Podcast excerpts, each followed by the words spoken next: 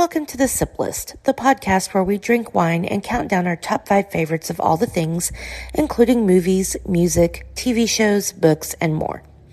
The Sip List does not claim ownership of any clips used in this episode, as any film, TV, or sound clips are owned by the original copyright holders. Additionally, this podcast does contain spoilers, so please be aware. This show does also contain explicit content, so please keep that in mind as you are playing it wherever you are, work, car, etc. Thank you and enjoy the episode. There's one more person you can't forget. Ladies and gentlemen,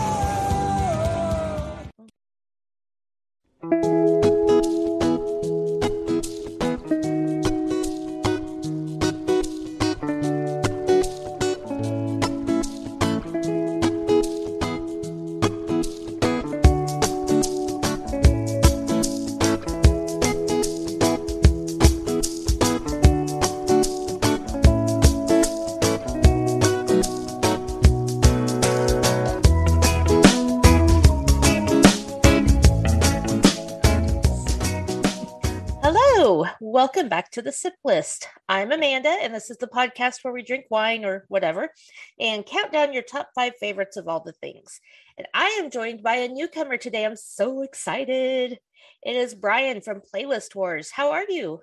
I am doing great. Thank you so much for having me, Amanda. I'm looking forward to this. Me too. I'm excited to actually put a face with the, you know, I mean, you got the like Twitter picture, but that's not the same. So, Yeah, we've been we've been friends online for the past year going back and forth in discussions and stuff. It's really surreal when you finally talk to the person because you feel like you know them already from all the conversations you have. Right. And I, so I'll have you tell everybody about Playlist Wars, but oh my God, I love your show. Like, it, I don't talk about music as much on my show, and it's not for any reason, just other than I think other stuff comes up. But I've been making playlists since like cassette tapes were invented. Like, if you Mhm. knew how many mixtapes and mix CDs, and then when I got my first iPod, how many different like playlists, like, I am a, a music mood person, so I have a playlist for freaking everything. If you saw my phone right now, I, I have a playlist for the most stupid shit, and it's just like I I get in a mood where I want something, and you know, technology has made that so much easier. Oh So, yeah. I, I, have a love what you guys playlist for songs I listened to with my parents on vinyl when I was growing up. Nice, that's a good Literally one. just the songs that they would always put on. that's if I ever am like reminiscing or they're over, I'll Right. just throw that playlist on. He's like, "Isn't this what we?" Yes, it is. That's a good idea. I didn't think about that. Hmm. Okay. See, now you're making me add more playlists, right? yeah, I have I have like four different cooking playlists depending on what kind of mood I'm in. So, yeah, I I like the idea and then so you tell everybody what you guys do. I won't tell them. All right. Well, Playlist Wars started a little over a year ago, and the theme of the show is pretty simple one topic, three playlists. You decide who's best. My co host Gomez and I, we've been friends for close to 30 years. We get it wrong every time. Oh, One of us will say 25 years, 27 years. We've lost track. We're in our 40s, so it's blurry. Sometime in the 90s, we met. It's 2022. We're still friends. We've been friends the whole time. And we basically came up with this. I came up with this format because Gomez was looking to do a podcast of some sort. My old podcast was kind of coming to a close, and I pitched him this idea. I said, dude, it's real simple. We pick a topic. Let's say that topic is Metallica. That was our first episode. We each create a 10 song playlist, you, me, and a guest. Then we go through as a roundtable, laying out our top 10 songs.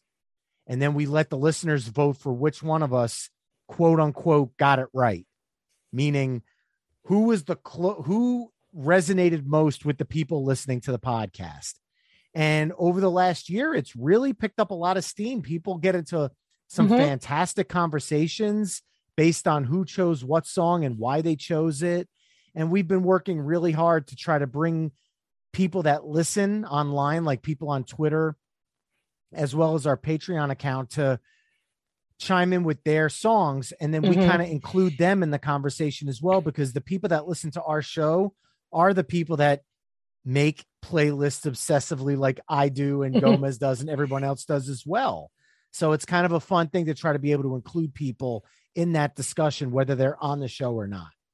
And I like that you guys do that. It's cool to hear like so and so sent us this one and so and so sent us that one because it's like, hey, other people, you know, are on the same track or agree with me or have my same taste or and it's always interesting to hear you know, like okay, so you guys were talking about Scotty doesn't know on the most recent one and like that song doesn't get a lot I mean obviously 'cause it's not like a radio song but I, anytime I meet somebody who knows about that song and has seen Eurotrip and knows that song, I feel like they're my people. Like you're my best friend immediately if you know if I say Scotty doesn't know and you know what I'm talking about. And so just an example of how music brings people together, which we all know, but I appreciate that. So That's awesome. And, and we love throwing out some weird and obscure songs every now and then, mm-hmm. throwing the listeners a curveball. We did a U2 episode, and I'm a U2 fan. I'm not a massive U2 fan. So in my list was the song that they recorded for a very special Christmas, Christmas Baby Please Come Home. oh yeah. And I, in turn, pissed off a lot of hardcore U2 fans with the blasphemous song pick. And it became a 30 episode running joke. That's hilarious. Is it terrible? I guess I don't remember it. Obviously, No, it's not memorable U2 enough. fans, me. U2 fans n- love their catalog. So why would you include a Christmas song in your 10 instead of favorites? gotcha. instead of one of their other amazing hits. To me, it was a song that when my cousin gave me the cassette, a very special Christmas, I listened to it every year. I still listen to it every year. I own it on vinyl and CD. It's my favorite Christmas album. So to me, it was just a my one of my favorite U2 memories. Yeah. But to the real U2 fans, that was taking a song off of the Joshua Tree out of the play, off of uh, Achtung Baby, the it's about what Fire. makes you happy though Exactly. you know and and i haven't we haven't gotten a lot of hate on my show for anybody's picks but i always say like this isn't a top five most critically acclaimed you know like oscar winner movies for example if we're doing an oscar movie category which i did once it's your favorite movies that have won an oscar i don't care if it's like I don't know. I can't think of a shitty Oscar winner right now, but it- I'm just saying, like, it's about what's your personal favorite, not what society deems, you know, the best. Because this, it's about what makes you happy. So, no, our our MO on the show is music is subjective.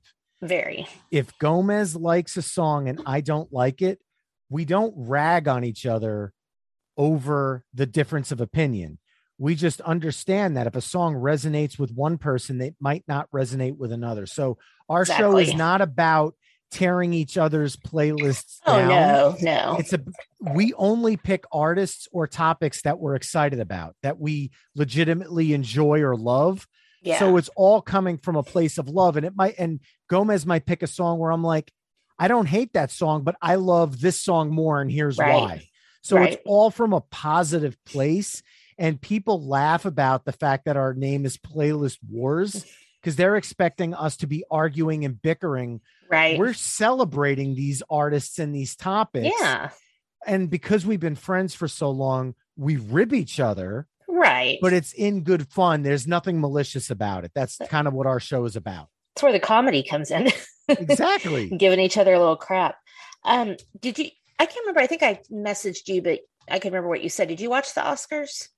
Yes. Oh, I was I was Or- live tweeting, uh, not, not Oh, the you? Oscars. I'm sorry. Oh, the, Grammys. Okay. I was live tweeting the Or, Grammys. I mean the week. Grammys. I'm sorry. Why did I say Oscars? Grammys. Okay, so you you heard Jon Batiste's speech.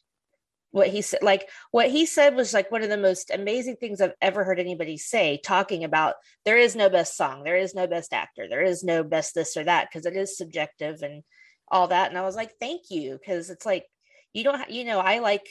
I make you guys mad. I actually kind of like Twilight. It's stupid. like I get it, but I it's like a guilty pleasure. I'm not apologizing for that. If you're mad that I like Twilight, go to hell. Well, if you've if But- you've listened to our episodes, you know I haven't Yeah. seen any of them. I've Yeah. hardly seen any movies. I'm too busy listening to music all the time. True. So those movie themed episodes, the guys laugh because they're like, you know, I dropped on the 90s episode a song from the Judgment Night soundtrack, which was the hip hop and rap collaborations. It had Biohazard and Onyx, Pearl Jam, and Okay. Cypress Hill, Helmet, and House of Pain. Great, that. great, great soundtrack. Very Yeah. monumental musically. And Gomez said, dude, you know, what'd you think of the movie? And I'm like, I never saw the movie. You have the you have the soundtrack. I said, I could I've got a stack of soundtracks behind me that I own that I've never seen the movie for. I love the music. Interesting. That's So- well, most of the Twilight albums, at least after the first movie, the first one's just like I know you guys talked about Paramore Decode, which I really like, but New Moon on, they all have really good music because the movies had a lot, they had a lot more money, they had a lot bigger budget, and the soundtracks I think are all really good. So All three of the soundtracks are great. yeah. I just uh decode for me was just one of those songs when I first heard it. I'm like, this is they're getting away from their punk stuff, and this is another level. I'm I'm really liking this. This re it, it- I don't want to call it emo. It was it was a straight up hard rock song. yeah i liked it too um and uh, i walked down the aisle to a thousand years so it was instrumental version but you know i'm not embarrassed as my face turns red Hey, when Anyway. we got married, my wife and I walked out. Well, everybody else walked out to um the Blues Brothers music. nice And my wife and I came out to Everybody Wants Somebody to Love from the Blues Brothers movie. All the guys wore the hat and the sunglasses, that's amazing and all the women wore the sunglasses as well. So that's really pa- cool That was we did the Blues Brothers theme coming in for our wedding reception. So I like that. I have that. I have that soundtrack on vinyl actually. Well, yes. So everybody check out Playlist Wars. I'm going to be a guest next month, and I'm super excited. Um, we're doing 90s dance songs. So oh yeah. I have a list going, but if anybody has suggestions they want to throw my way, feel free because I. You may not know this about me, Brian, but I am an extremely competitive individual. Um, ask any other podcast I've competed on. Ask the guys at Moral Combat. I get a little feisty. So I want to win. I'm in it to win. Well, I'll just say this. I if if someone had a gun to my head and said dance to save your life, I would just say it's been nice knowing you all. I can't dance worth the squat. However, the songs I'm picking are the ones that whether you could dance or not are going to get your head moving regardless. Yeah. Okay. So that's where I'm going. I'm going with ones where you don't even have to dance. it's like the beat just makes you like you have to move your body because it's just that good. Yes. Oh, So that's with the level I'm going for. Gomez, I'm not sure what his approach will be.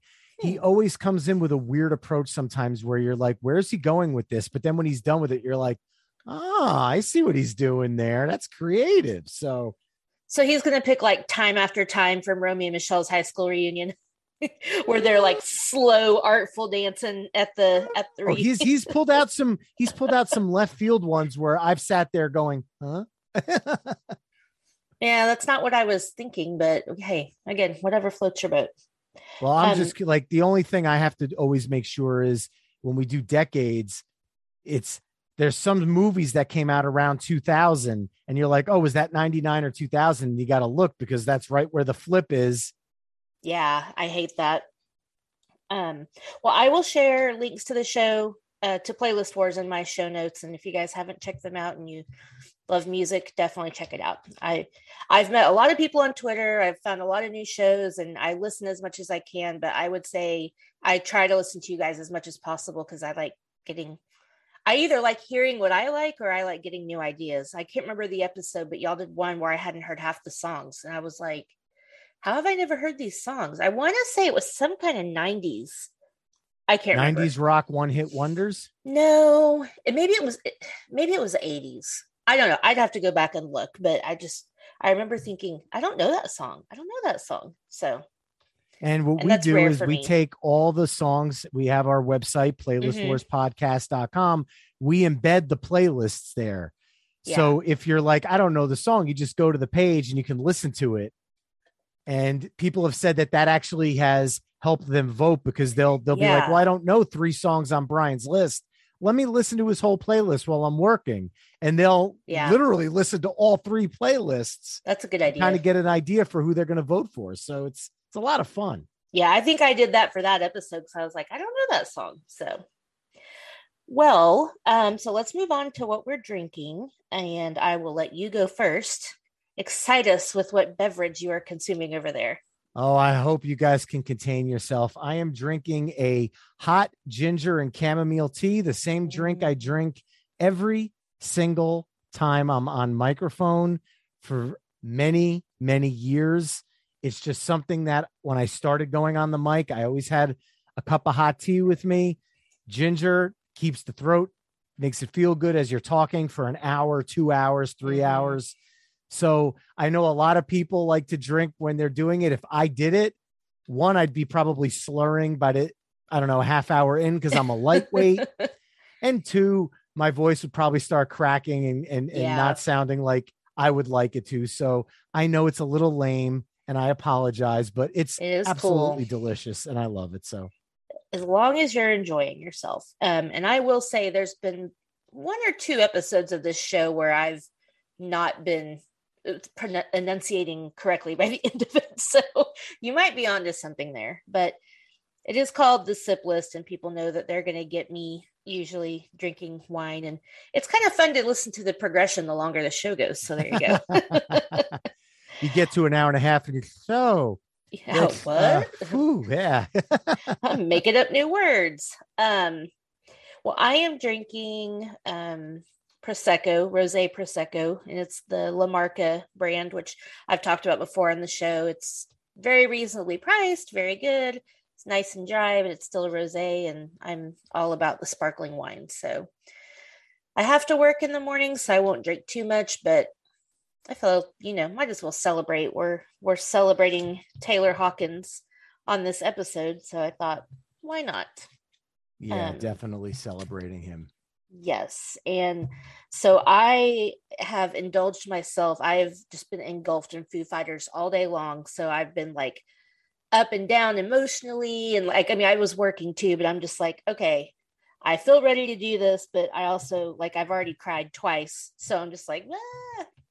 I, I'm a very emotional person. So, like, Trust me, there are times when I'm talking about songs, I'll just do this. And what I'm doing right now, because this is an audio only, is holding up my arm.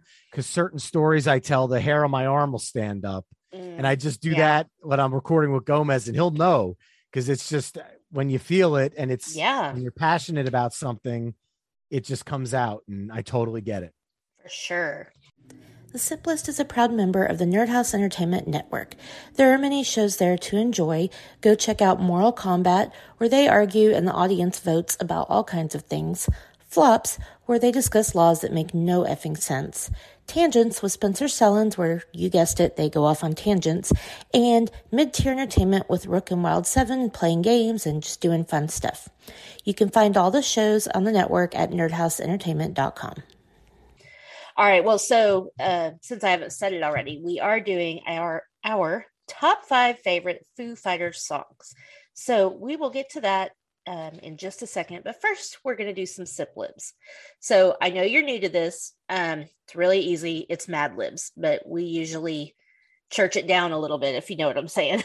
it's adult Sure. Mad Libs.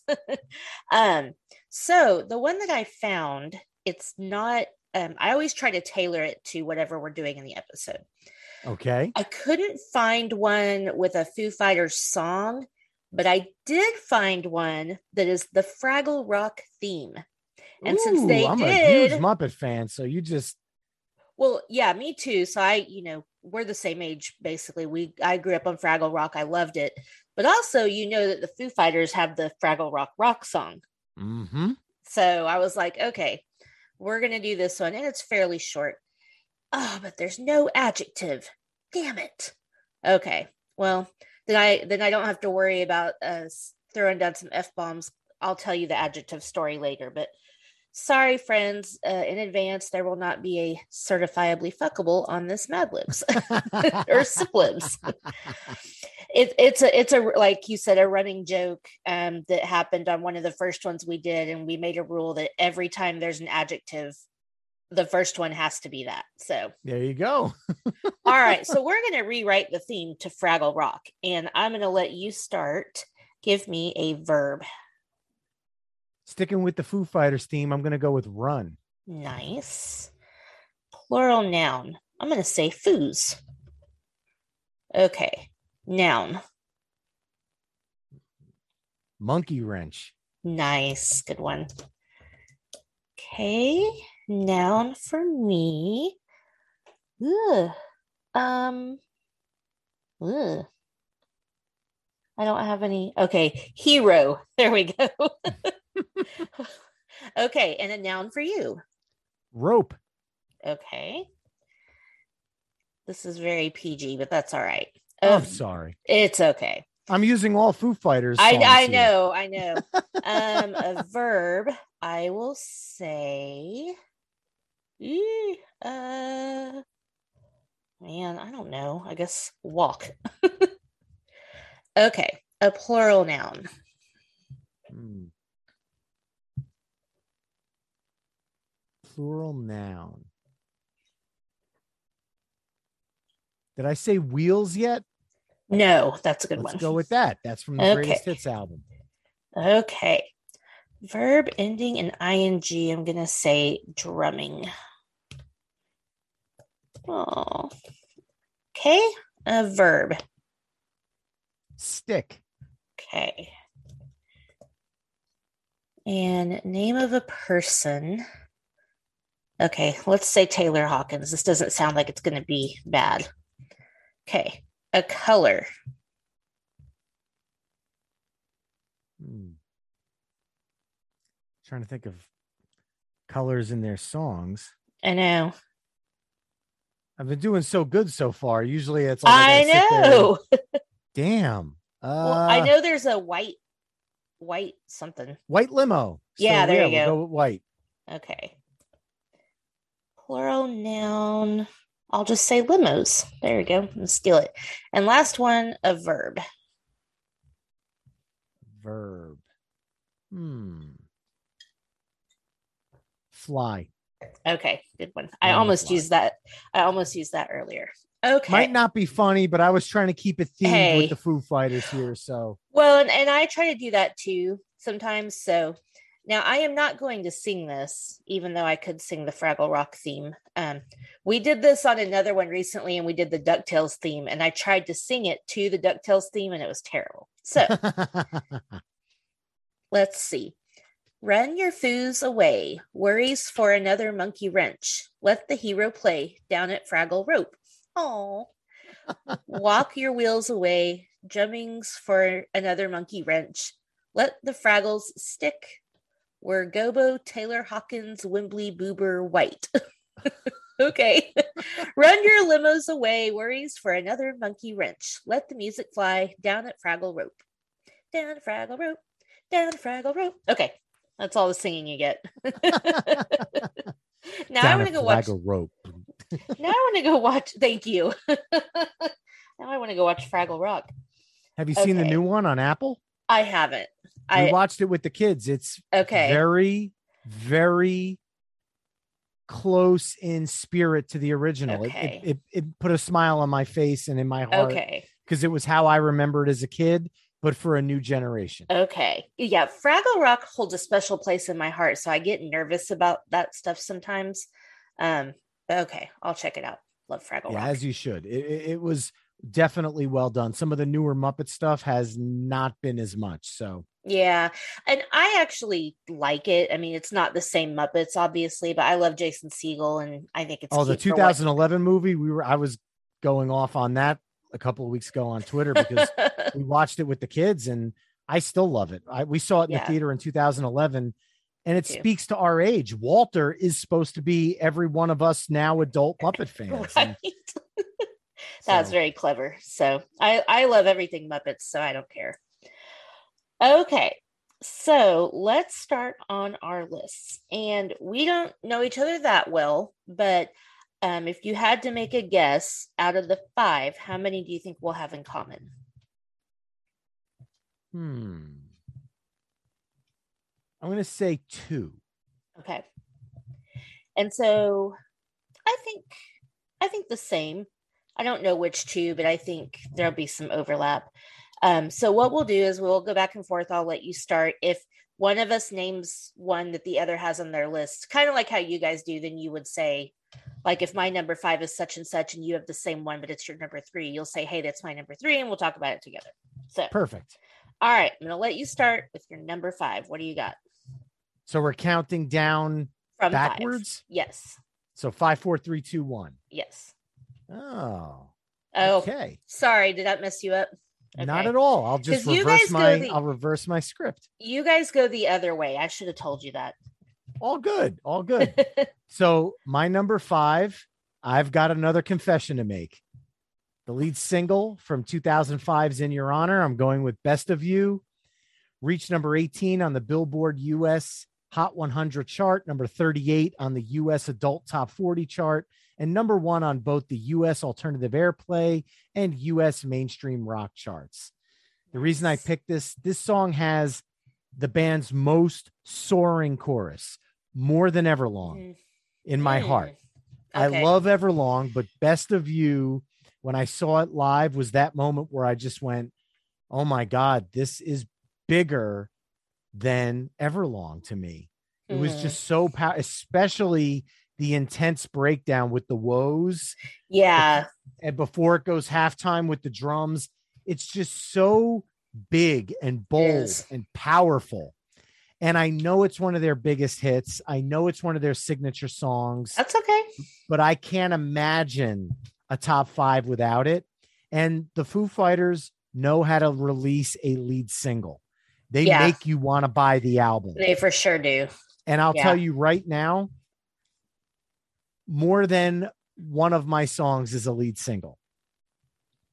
So, So- I only know of one of mine that is. The others could be. I don't I don't really I doubt it. Maybe one of them, but I didn't look that far into it. Like I have the album and the year it came out, but I didn't do quite as much research as you did. So Well, I, I do this stuff for Playlist Wars every know. week. So when I go diving, and we just had our Foo Fighters episode Oh yeah, okay. uh, um, prior to Taylor Hawkins passing. So Right. some of the songs I'm talking about tonight are also in my playlist for Foo Fighters. Spoiler alert, apologies. hey, but some cool. of them, since he passed, I've gone back and listened to Mm-hmm. their catalog and said, you know what? I'm going to have to change it because these songs take on a whole new meaning now with him no longer here. So know they really it's do. not going to be the same five songs that I talked about, but Okay. this is definitely one that made both. That one is on my long list of songs. It did not make my top five, but not definitely a great choice. Um, I might argue your argument about that and Everlong, but hey, it's up to everybody's taste. I Everlong is just one of those. I don't know. I just I love it, and I love that they close the show with it usually.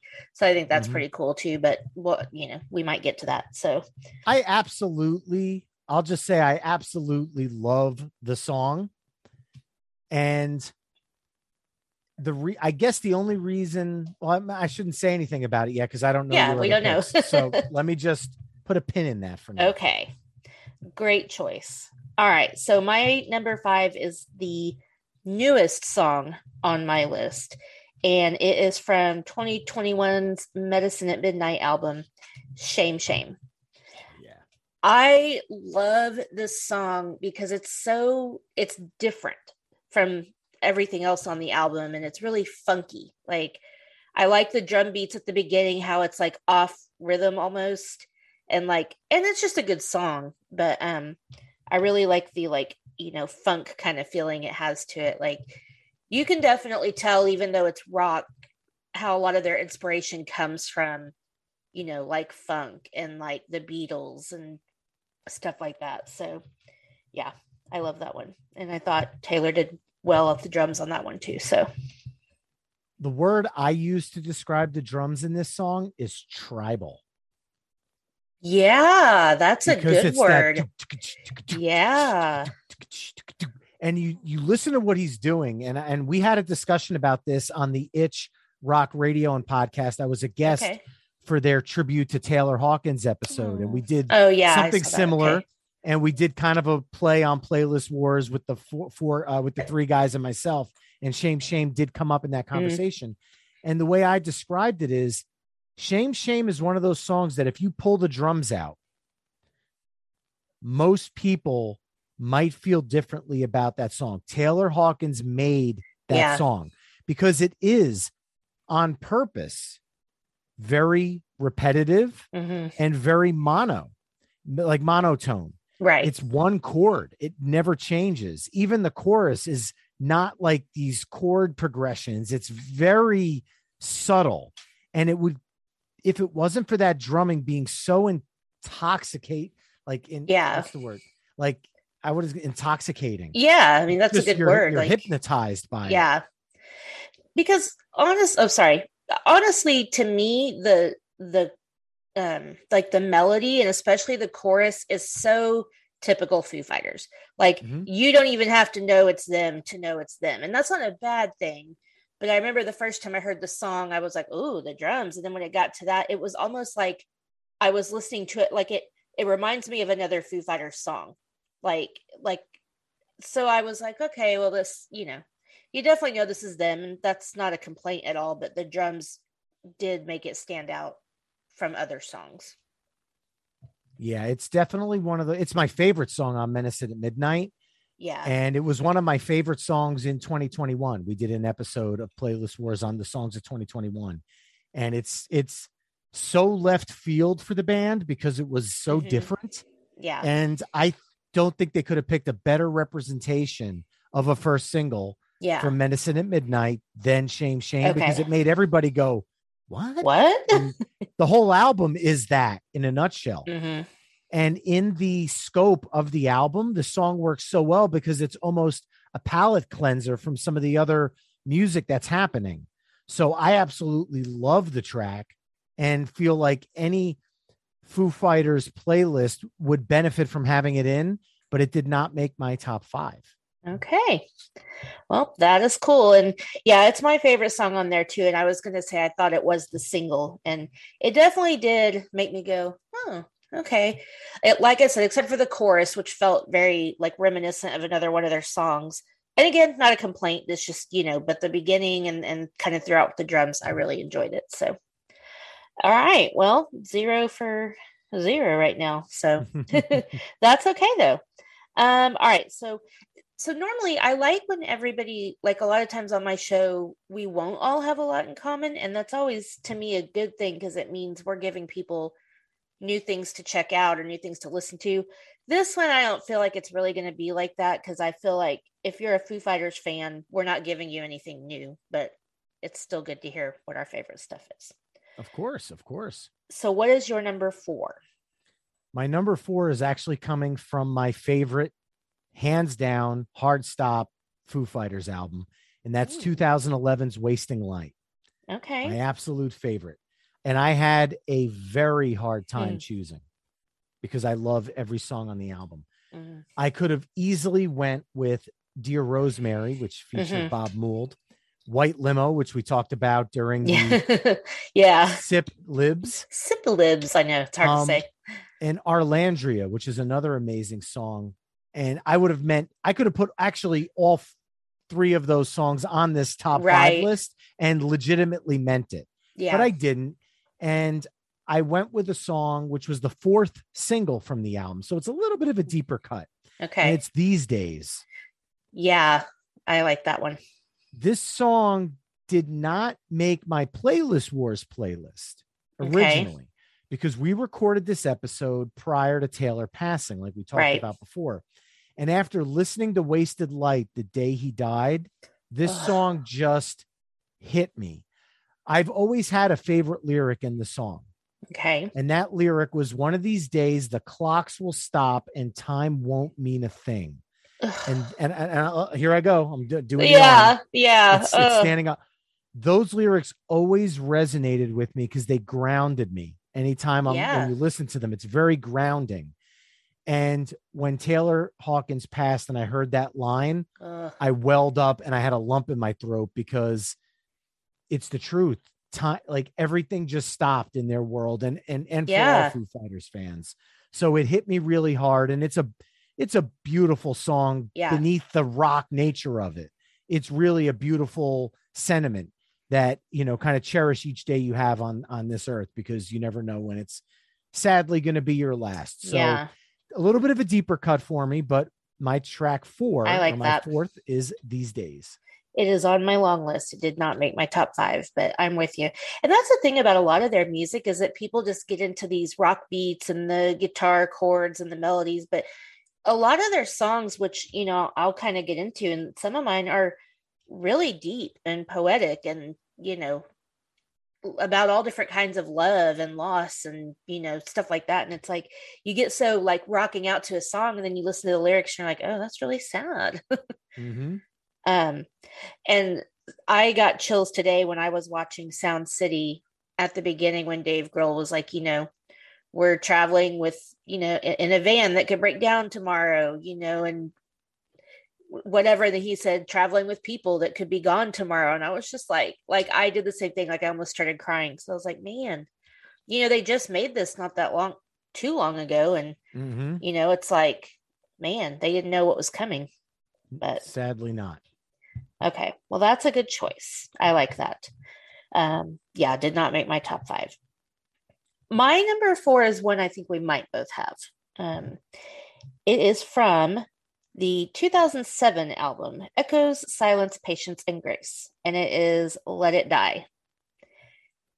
Um, I love this song so freaking much. It's, I mean, obviously because of, I mean, if you know, like it's he indirectly said it's about Courtney and Kurt. So, you know, you have that whole and, and I, you know, when you get the intravenous intertwined, like you think that's about them. And then it, you know, it's about his anger and his loss of his friend and not being able to help him out of his downward spiral. But it's also like it's it's angsty, but it's like mournful too at the same time. Mhm. And it's a rock song. So that's a very deep one for me, and I really like it. I absolutely love the song. I have something from Echo, Silence, Patience, and Grace, Okay. but a different song. okay. Let It Die is my second favorite from that album. okay. So I love the song, but actually, no, there's it's my third favorite. I'm sorry. Okay. I'll I- say one. I'll say Okay. one now that I'm guessing won't be on anybody's list, and I talked about it on the Itch as well. Uh, Summer's End. Okay. I don't know that one very well. It's a very Beatles esque song, Okay. and when you listen to it, it's very just kind of a summery, happy Beatles esque type Foo Fighter song. While it's not in my top five tonight, it's my second favorite song from that album, and then Let It Die is third. When you go back and listen to the album, give it a listen because okay. picture listening to that song with the top down on a beautiful Mm. summer day, Nice. and then listen to that song, and you'll feel it, Okay. and then you'll be like, okay, this song is something different now. Okay. I mean, I I've listened to all of their songs because I've you know had all the albums, but there's obviously I've you know we I don't know them all, so I know I've probably heard it, but it's not like striking a chord with me. So I'll Mhm. check it out. Okay. Okay. Well, what's your number three? All right. Number three is the lead single. See, from Okay. 2014's Sonic Highways. Oh, okay. This is a song called Something from Nothing. Okay. Reached number eight on the Billboard US Bubbling Under Hot 100 singles chart and number Ooh. eight on the US Hot Rock and Alternative Songs chart. First off, if you haven't watched the Sonic Highways documentary, I highly recommend it. Ooh, I haven't. Okay. Okay, if you like the Sound City documentary, Sonic Highways was the band going and recording this album, Sonic Highways, in a different city for every song. Something Oh, from okay. Nothing was recorded in Chicago, and it's about the Chicago music scene. And every time they're in that city, they bring in somebody from that scene to play on the song. And on this song, they brought in Cheap Trick's Rick Nielsen for the guitar solo and they show how the guitar solo was recorded and they didn't like the way the guitar solo was punching into the song so what they ended up doing was he started playing with his guitar unplugged Mm. and the producer grabbed the guitar cable and just shoved it into the guitar as he's mid solo so when he does that you get this wee coming and this massive explosion of feedback oh and then gosh. you hear the solo kind of coming into form and it's a amazing thing to watch Okay. as a musician myself i loved the idea behind that because you Right. if you're just listening to the song you might not hear what i just explained but when you see it happening you're going that's how they did that Oh. awesome Okay. and the reason i picked this Let me write song is it is the kind of the Foo Fighters in a song. There's it's all over the place. The opening of the hmm. song is just a straight ahead rock song, just a straight boom, boom, boom, boom, and you're like, oh, it's just a straight, slow Yeah. beat, mid tempo Foo Fighters song. Then halfway through, you hear this organ come in, and all of a sudden Taylor Hawkins is doing this funk beat and you're going, what's happening here? And then after this kind of middle bridge, it keeps building and building and building and building. And Dave Grohl screams, All rise at the top of his lungs. And he holds the note. And that's the part where the guitar gets plugged in. And there's this bombastic guitar solo. And the rest of the song is 110 miles an hour. and you're listening to it, wondering how it got here from this kind of slow yeah. type in the beginning. And it was a journey. And it's something I love about their music. So again, maybe another deeper pick. It's not one of the go-to songs, but damn, That's is okay. it so good. So something from nothing. So do they have to have somebody on every single show go and plug in the guitar mid song? No, it was just that one track. Every song had a different story. So they recorded I Am a River. No, I mean New when they York perform City. it live. Oh God. They only, you know, I never saw them do it live and they stopped Okay. playing it in 2019. But I'm oh, Okay. guessing they just did it a- Yeah. as I was uh, joking. Rick played it. Yeah. didn't come across. That's okay. No, I, I'm sorry. As a music nerd, Okay. even if you are joking, my brain's like still in full music nerddom. And I have to sit there and actually think about like, wow, well, if if Rick Nielsen was there and they didn't do it that way, well, that's me nerding out. I apologize. Hey, that is okay. I'm the same way. um, just woo. All right. That joke did Yeah, my- not land. Okay. Yeah, no, but my nerddom, it's never going to. I apologize because Oh, I'm so no, like, I'm so I'm a nerd out all the so time. many things. Yeah, me too. It's if if you don't geek out about something, then I feel like you don't have a real passion. So that's just my opinion. Deep thoughts with Amanda. um, okay, that is a good one. Did not make my list. So I did not do this on purpose, but my next two songs are from the same album. oh, Um, and when I tell you my number three, it's probably going to give away my number two since it's from the same album, because I'm guessing you you may have it as well. But anyway, number three is the only one that's not like you know a real kind of hardcore rock. It's a little more, uh, it's a little softer. It takes me back to a certain time in my life, which is also why I like it. It's kind of a a very rom- I I think it's a romantic song, even though it's not about a romantic relationship but it's from the 1999 album There's Nothing Left to Lose and it is Aurora. ooh, beautiful. song. I love this song so much, so much.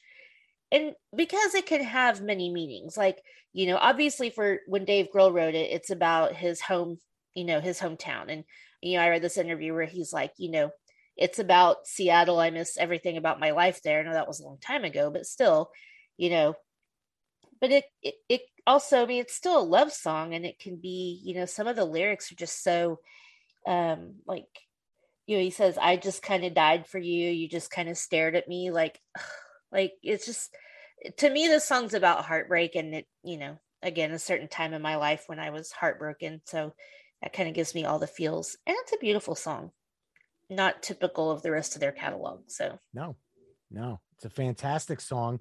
And I'm actually going to surprise you. And this might take my my number of picks that I thought we were going to have down a lot because I don't have anything from that album. Ooh. And Okay. I feel guilty now. I feel very guilty because that's an amazing, fantastic album. But as I plugged my songs in, yeah, well, it's Yeah. not it's not one of their major hits. And and that's the one I was referencing on Twitter that nobody had said yet. But if you don't know it, you know, especially in 1999, we weren't at, we weren't as you know digital like we are now. So you would have had to have had the album and listened to it or the CD or whatever. Um, so yeah, I did. yeah, I did. Yeah, me too. And it's just uh, if you guys haven't heard it, definitely check it out. It's different from a lot of their other stuff, and it's just a really pretty song. And I I like the um kind of the end with all the the O's, and it just kind of like goes on, and and they perform it live really well, which I like too. I mean, they do all their stuff, but I I'm prone to liking that one live almost better than like the album version. But I like both. Fantastic. Interesting. Okay. Well, what's your number two? All right. Well, this is going to be the one song on my list that does not include Taylor Hawkins because it was recorded for 1997's The Color and the Shape. Okay. And the first thing I will say is no, it's not that song. Oh, And the second thing I'll say is no, it's not that other song. okay. So my, well, mine Pick- is one of those. I, I'm guessing you know what songs I'm talking Yes, about, but my yeah. my pick is actually the lead single from The Color and the Shape, and it's Monkey Wrench. okay. reached number nine on the Billboard US Alternative Airplay and US Mainstream Rock charts. Now, like I said, Taylor doesn't appear on this. Right. He didn't actually appear on an album until 1999's There's Nothing Left to Lose. Yeah. And I actually thought about going with a song, which I'm not going to say because I think it might be your other one. okay. So I'll wait yeah. And we'll talk about it then if it is the case. But this single featured Grohl on vocals, guitar, and drums, with Pat Smear on guitar and Nate Mendel on bass. So this is essentially the first single by the band to introduce the Foo Fighters as a quote unquote band. Because the first album, Foo Fighters, Dave Grohl plays everything. Mhm. So it's not a band album. This was the song that kind of turned them into a band. And it's Yeah. also the first song that solidified the fact that the Foo Fighters were not a fat, uh, were not a flash in the pan vanity project from a former Nirvana member. yeah. This was a band that could stand on their own two feet and carve their own legacy. Monkey Wrench is the song that started that legacy because I remember a lot of people in the 90s kept saying, Oh, Big Me, oh, it's a Foo Fighter side. I'm sorry, Foo Fighters is a Nirvana side project, Nirvana side Mm. project. It's just Monkey Wrench made everyone go, Oh, wow yeah. these guys mean business. So to me, that song always resonated with me, and that's my number two. It's a great song. Didn't make my top five, but yeah, I love and I love that whole album too. But um that's a really good song. And I felt that way too. Like, I'll be honest, I was a huge Nirvana fan. I was devastated when Kurt Cobain died. I was Mhm. like 16, I think. And I was wearing flannel and I was listening to grunge and I was watching, you know, MTV Unplugged and just like, I just remember going like, I think that's probably like the first celebrity death that I really remember hitting me hard. So I was like, what does Dave Grohl think he's doing? but and I don't know why I had that opinion. Like he can do whatever he wants. Um, but yeah, I'm I'm with you. That's a good one. Um, and I I was of the belief for a long time that Courtney had something to do with his death, but I'm slowly getting away from that theory. And I have a friend who will die on the hill that Dave Grohl had something to do with it, and I give her shit all the time. So I'm like, "You're insane," and I think she says it just to make me mad.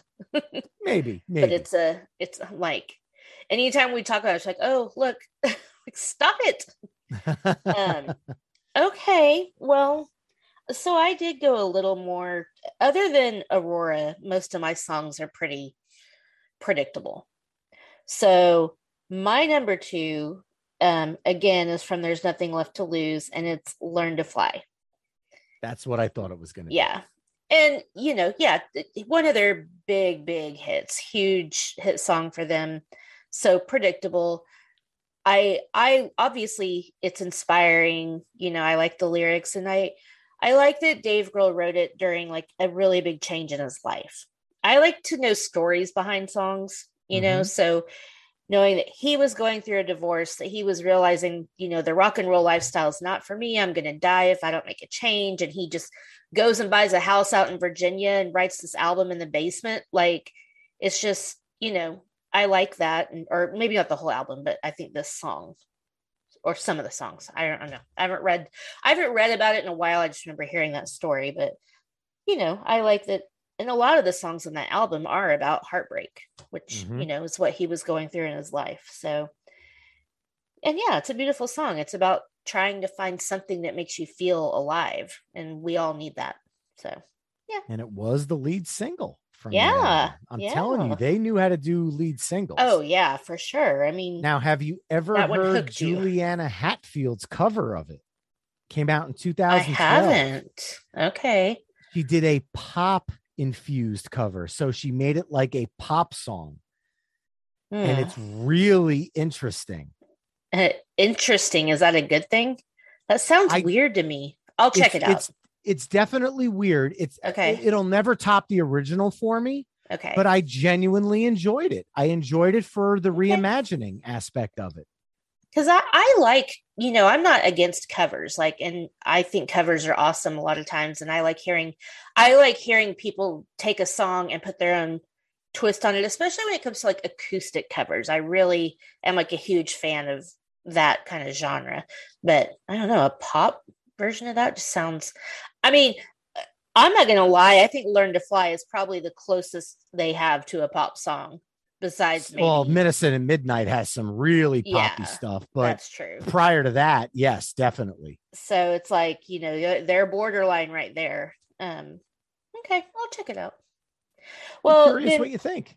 then your number one is not my number one uh, you've already told me so what we is have it zero the Zero. same, which is great. yeah it's nice to hear appreciation for different stuff and pretty much all of yours have made my long list the only one that didn't was um the summer song what was it called again? That wasn't on my list. That was just an aside. Oh okay never mind then all right what's your number one Well, to tell my number one, I have to tell a story. okay That's okay.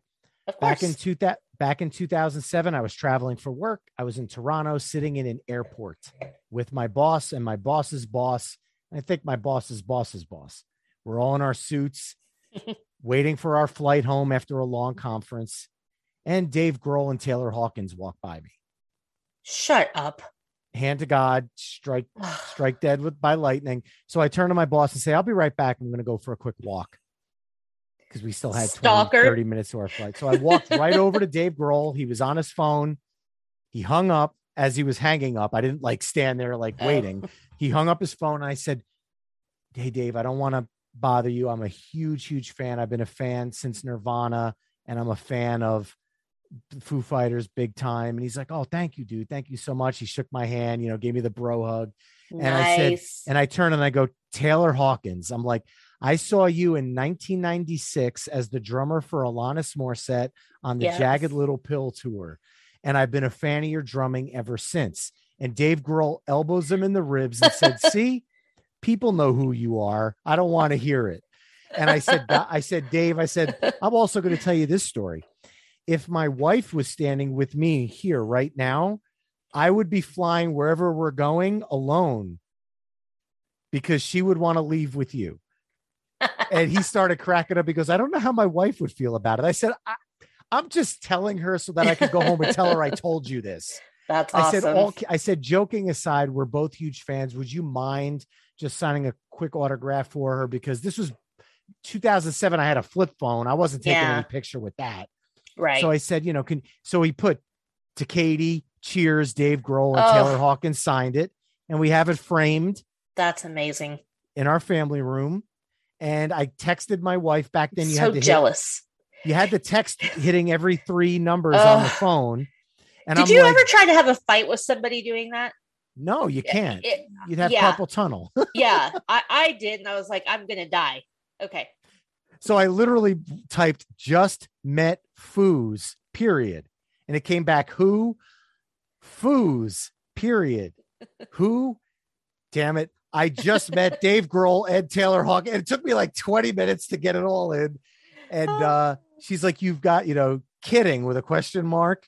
And I Mhm. said, Just wait, period. And then when I got home, I gave her the paper, blew her mind. yeah. And the last thing I had said to Dave Grohl, which leads me to my number one song, is I'm very excited because on Tuesday I will be at the record store buying Echo Silence, Patience, and Grace. I cannot wait to put this album on. I'm very excited for it. I said, now I'm gonna let I'm like, I'm gonna let you guys be. I don't want to bug you. I thank you so much for this 90 second conversation. It means the world to me. And he said, dude, if people were like you, I could do this all day and night. He gave me a like the shaking hand bro Mhm. hug. Thank you for being a fan. Thank you for listening. I appreciate you. Taylor Hawkins did the same thing, and I went on my merry way. I'm Tuesday, I- I bought Echo Silence, Patience and Grace. I put it in, and the Pretender started. And when that song Oh, was over, Yes. I hit the back button Uh huh. and listened to the Pretender again. Yeah. And when it was done, I hit the back button and listened to it again. It is my favorite Foo Fighters song of all time. Reached number 37 on the Billboard US Hot 100 and number one on both the mainstream rock chart and the US alternative airplay chart.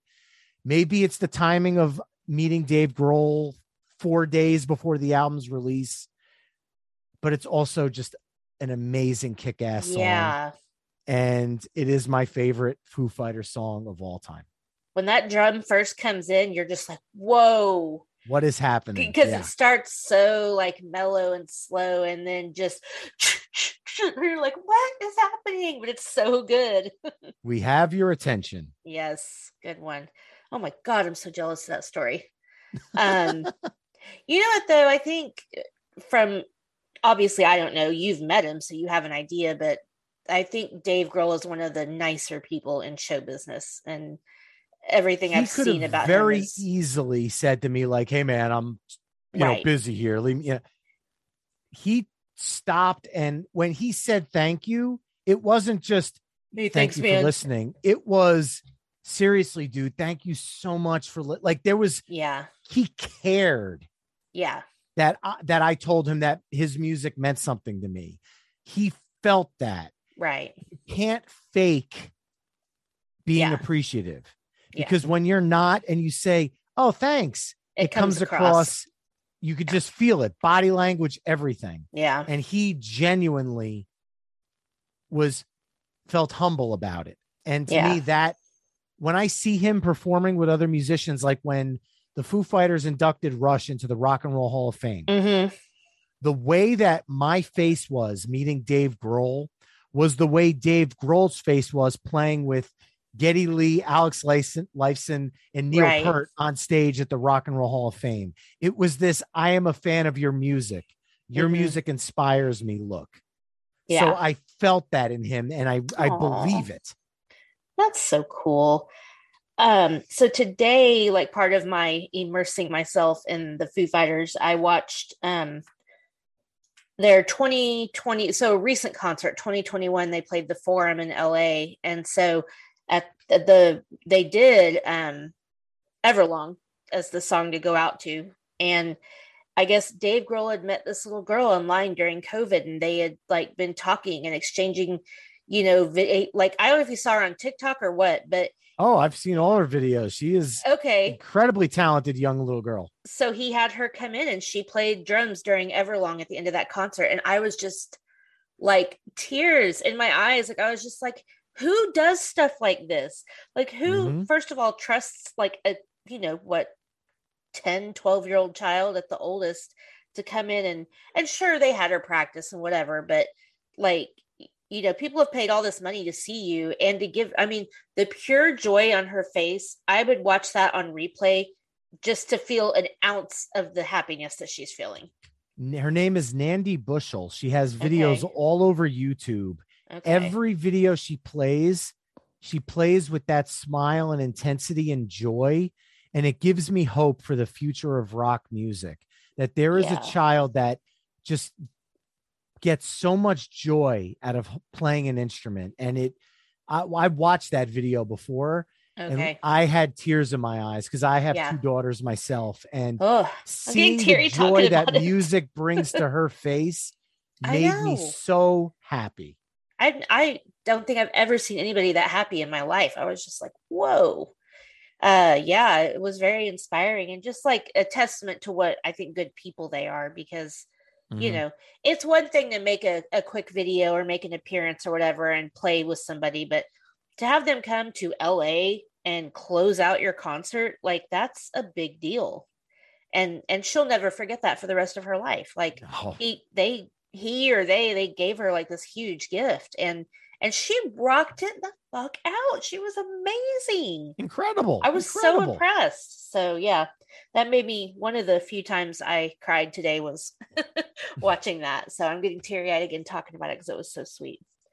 And in that same concert was you talking about Rush. Um, they did the thing where Taylor comes out and sings the Queen song, and he was like, you know, I I remember being in the forum way up there watching Rush play, and he's like talking about how he never thought he'd be able to do that. And I was like, that's pretty cool.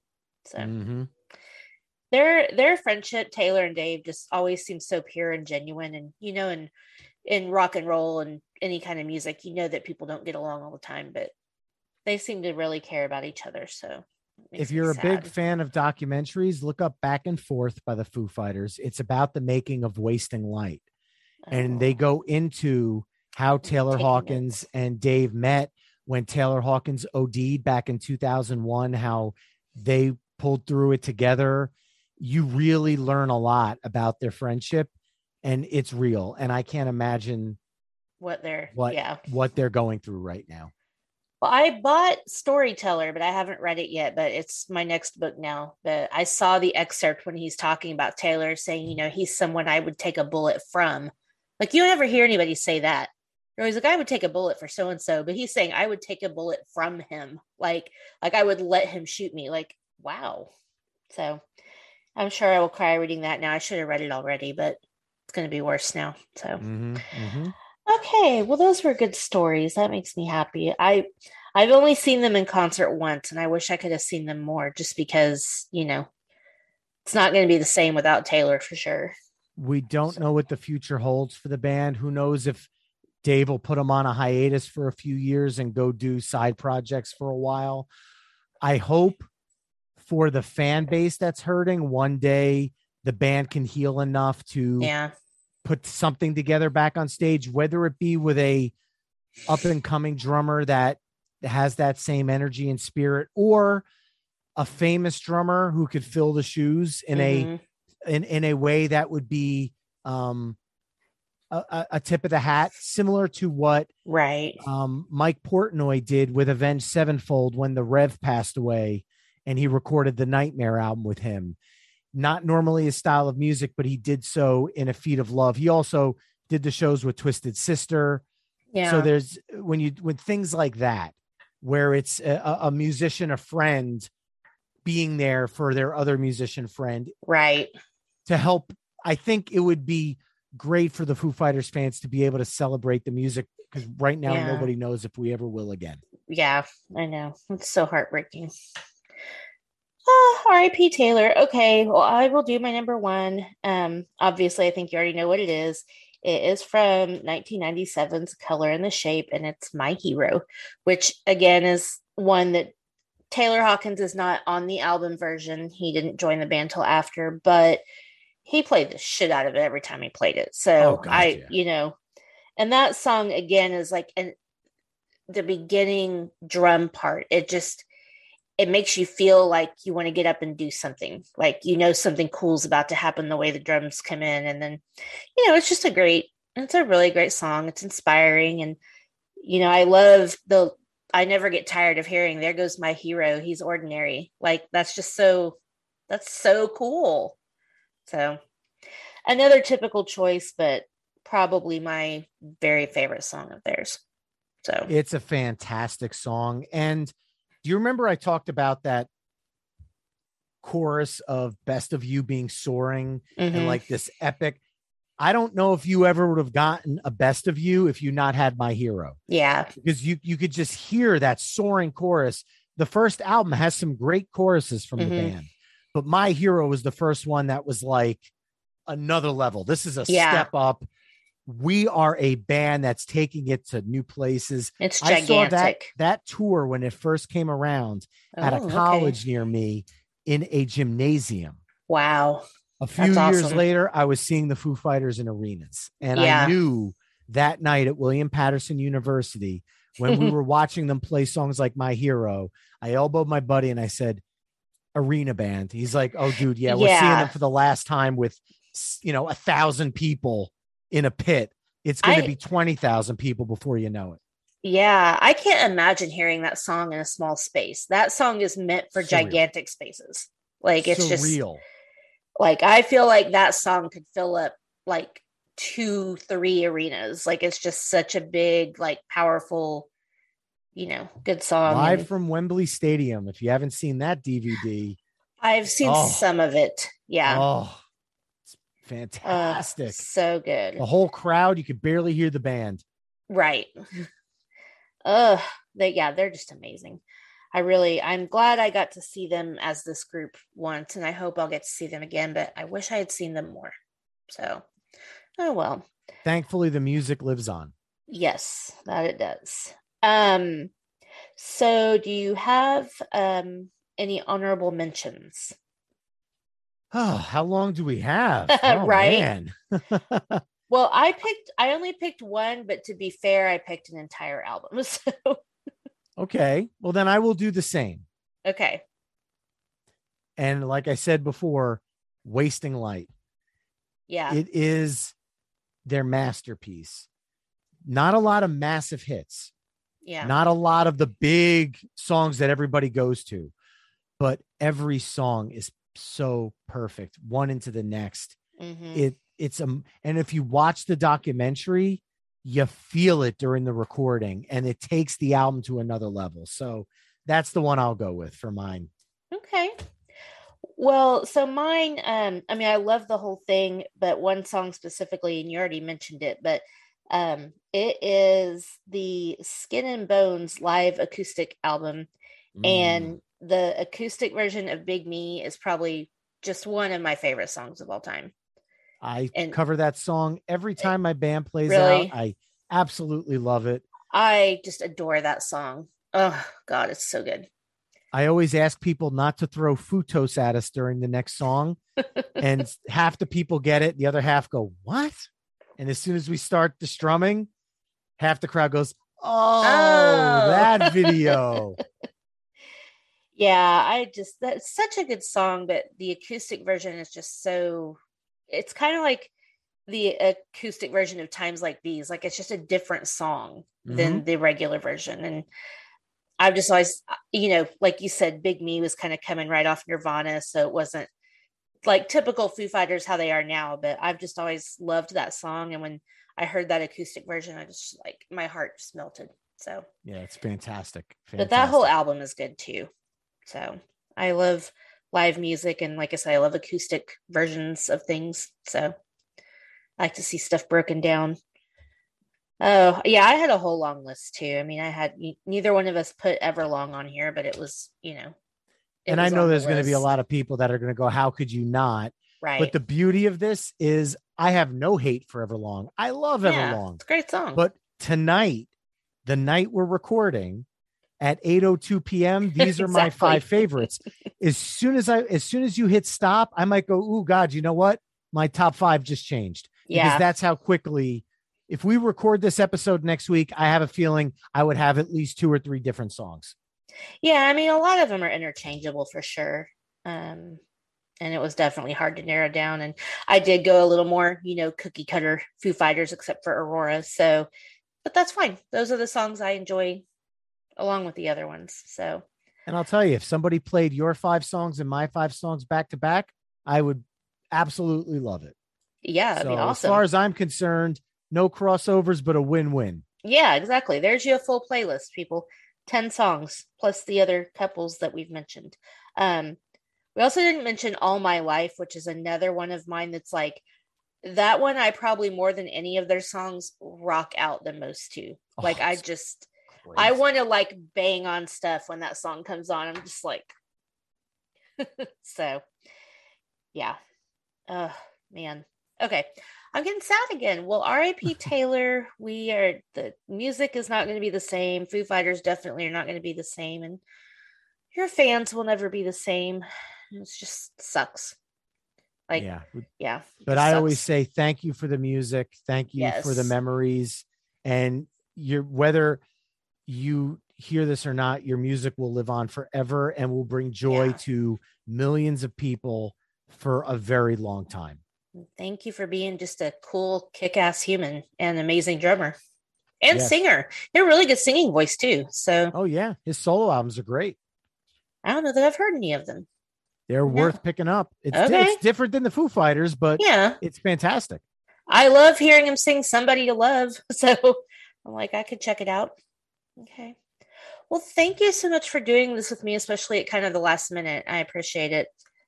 I just wanted to. Absolutely, my pleasure. Anytime you want to talk music. I'll talk music all the time. So, and but obviously we we kind of do a similar sort of thing. So I don't want to. I mean, I don't know if you're tired of talking about the Foo Fighters yet. This is like the third episode you've done on them. Uh, given this point in time with everything going on, I I I I don't feel I could say enough of how Yeah. appreciative I am for his music. So not at all in the slightest sick of it. I'm I'm if someone asked me tomorrow, hey, we, we're doing a Foo Fighters, would you come on? Yeah. You know, eh, it's it's I, I sing his praises. He was an amazing Yeah. human being that whatever the reasons are, didn't- I, I honestly try not to read about it. It's none of my business yeah, I he's know. not here now if if he had demons i feel for his family and everything else but i'm i'm i'm here to think about the music and i'm just so damn thankful for it I know, me too. And we all have demons. So, you know, everybody has pain. They just don't all handle it the same way. And it, that's just, that's the way of the world. So, Mhm. ah, so deep. But uh, thank you for sharing your list with me. I look forward to being on Playlist Wars.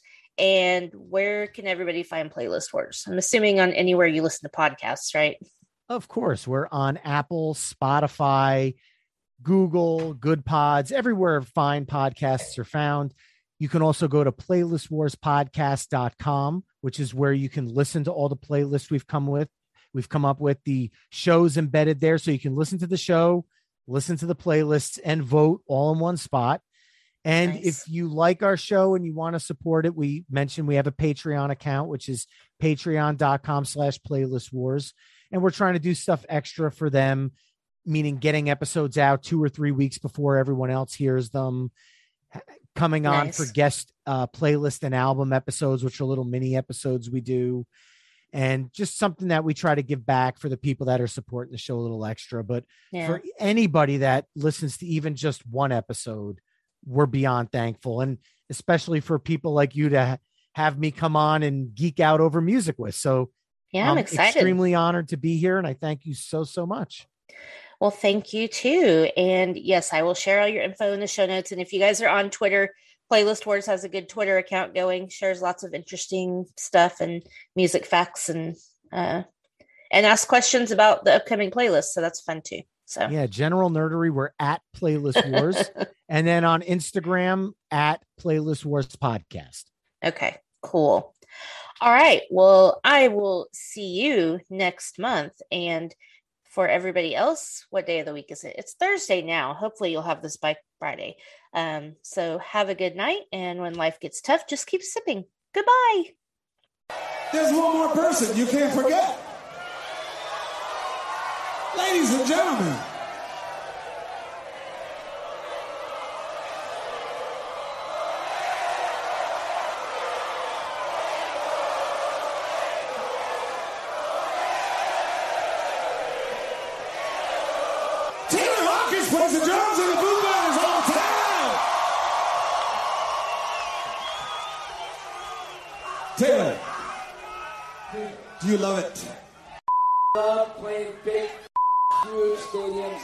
stadiums in Buenos Aires. I'm Uh, it's pretty fun. It's pretty fun. I like it too. You know, the best thing about Taylor Hawkins, he's the best drummer in the world. We love him so much. But here's the thing. You, you haven't seen his pants yet. You want to see Taylor Hawkins' pants? Do you want to see his pants?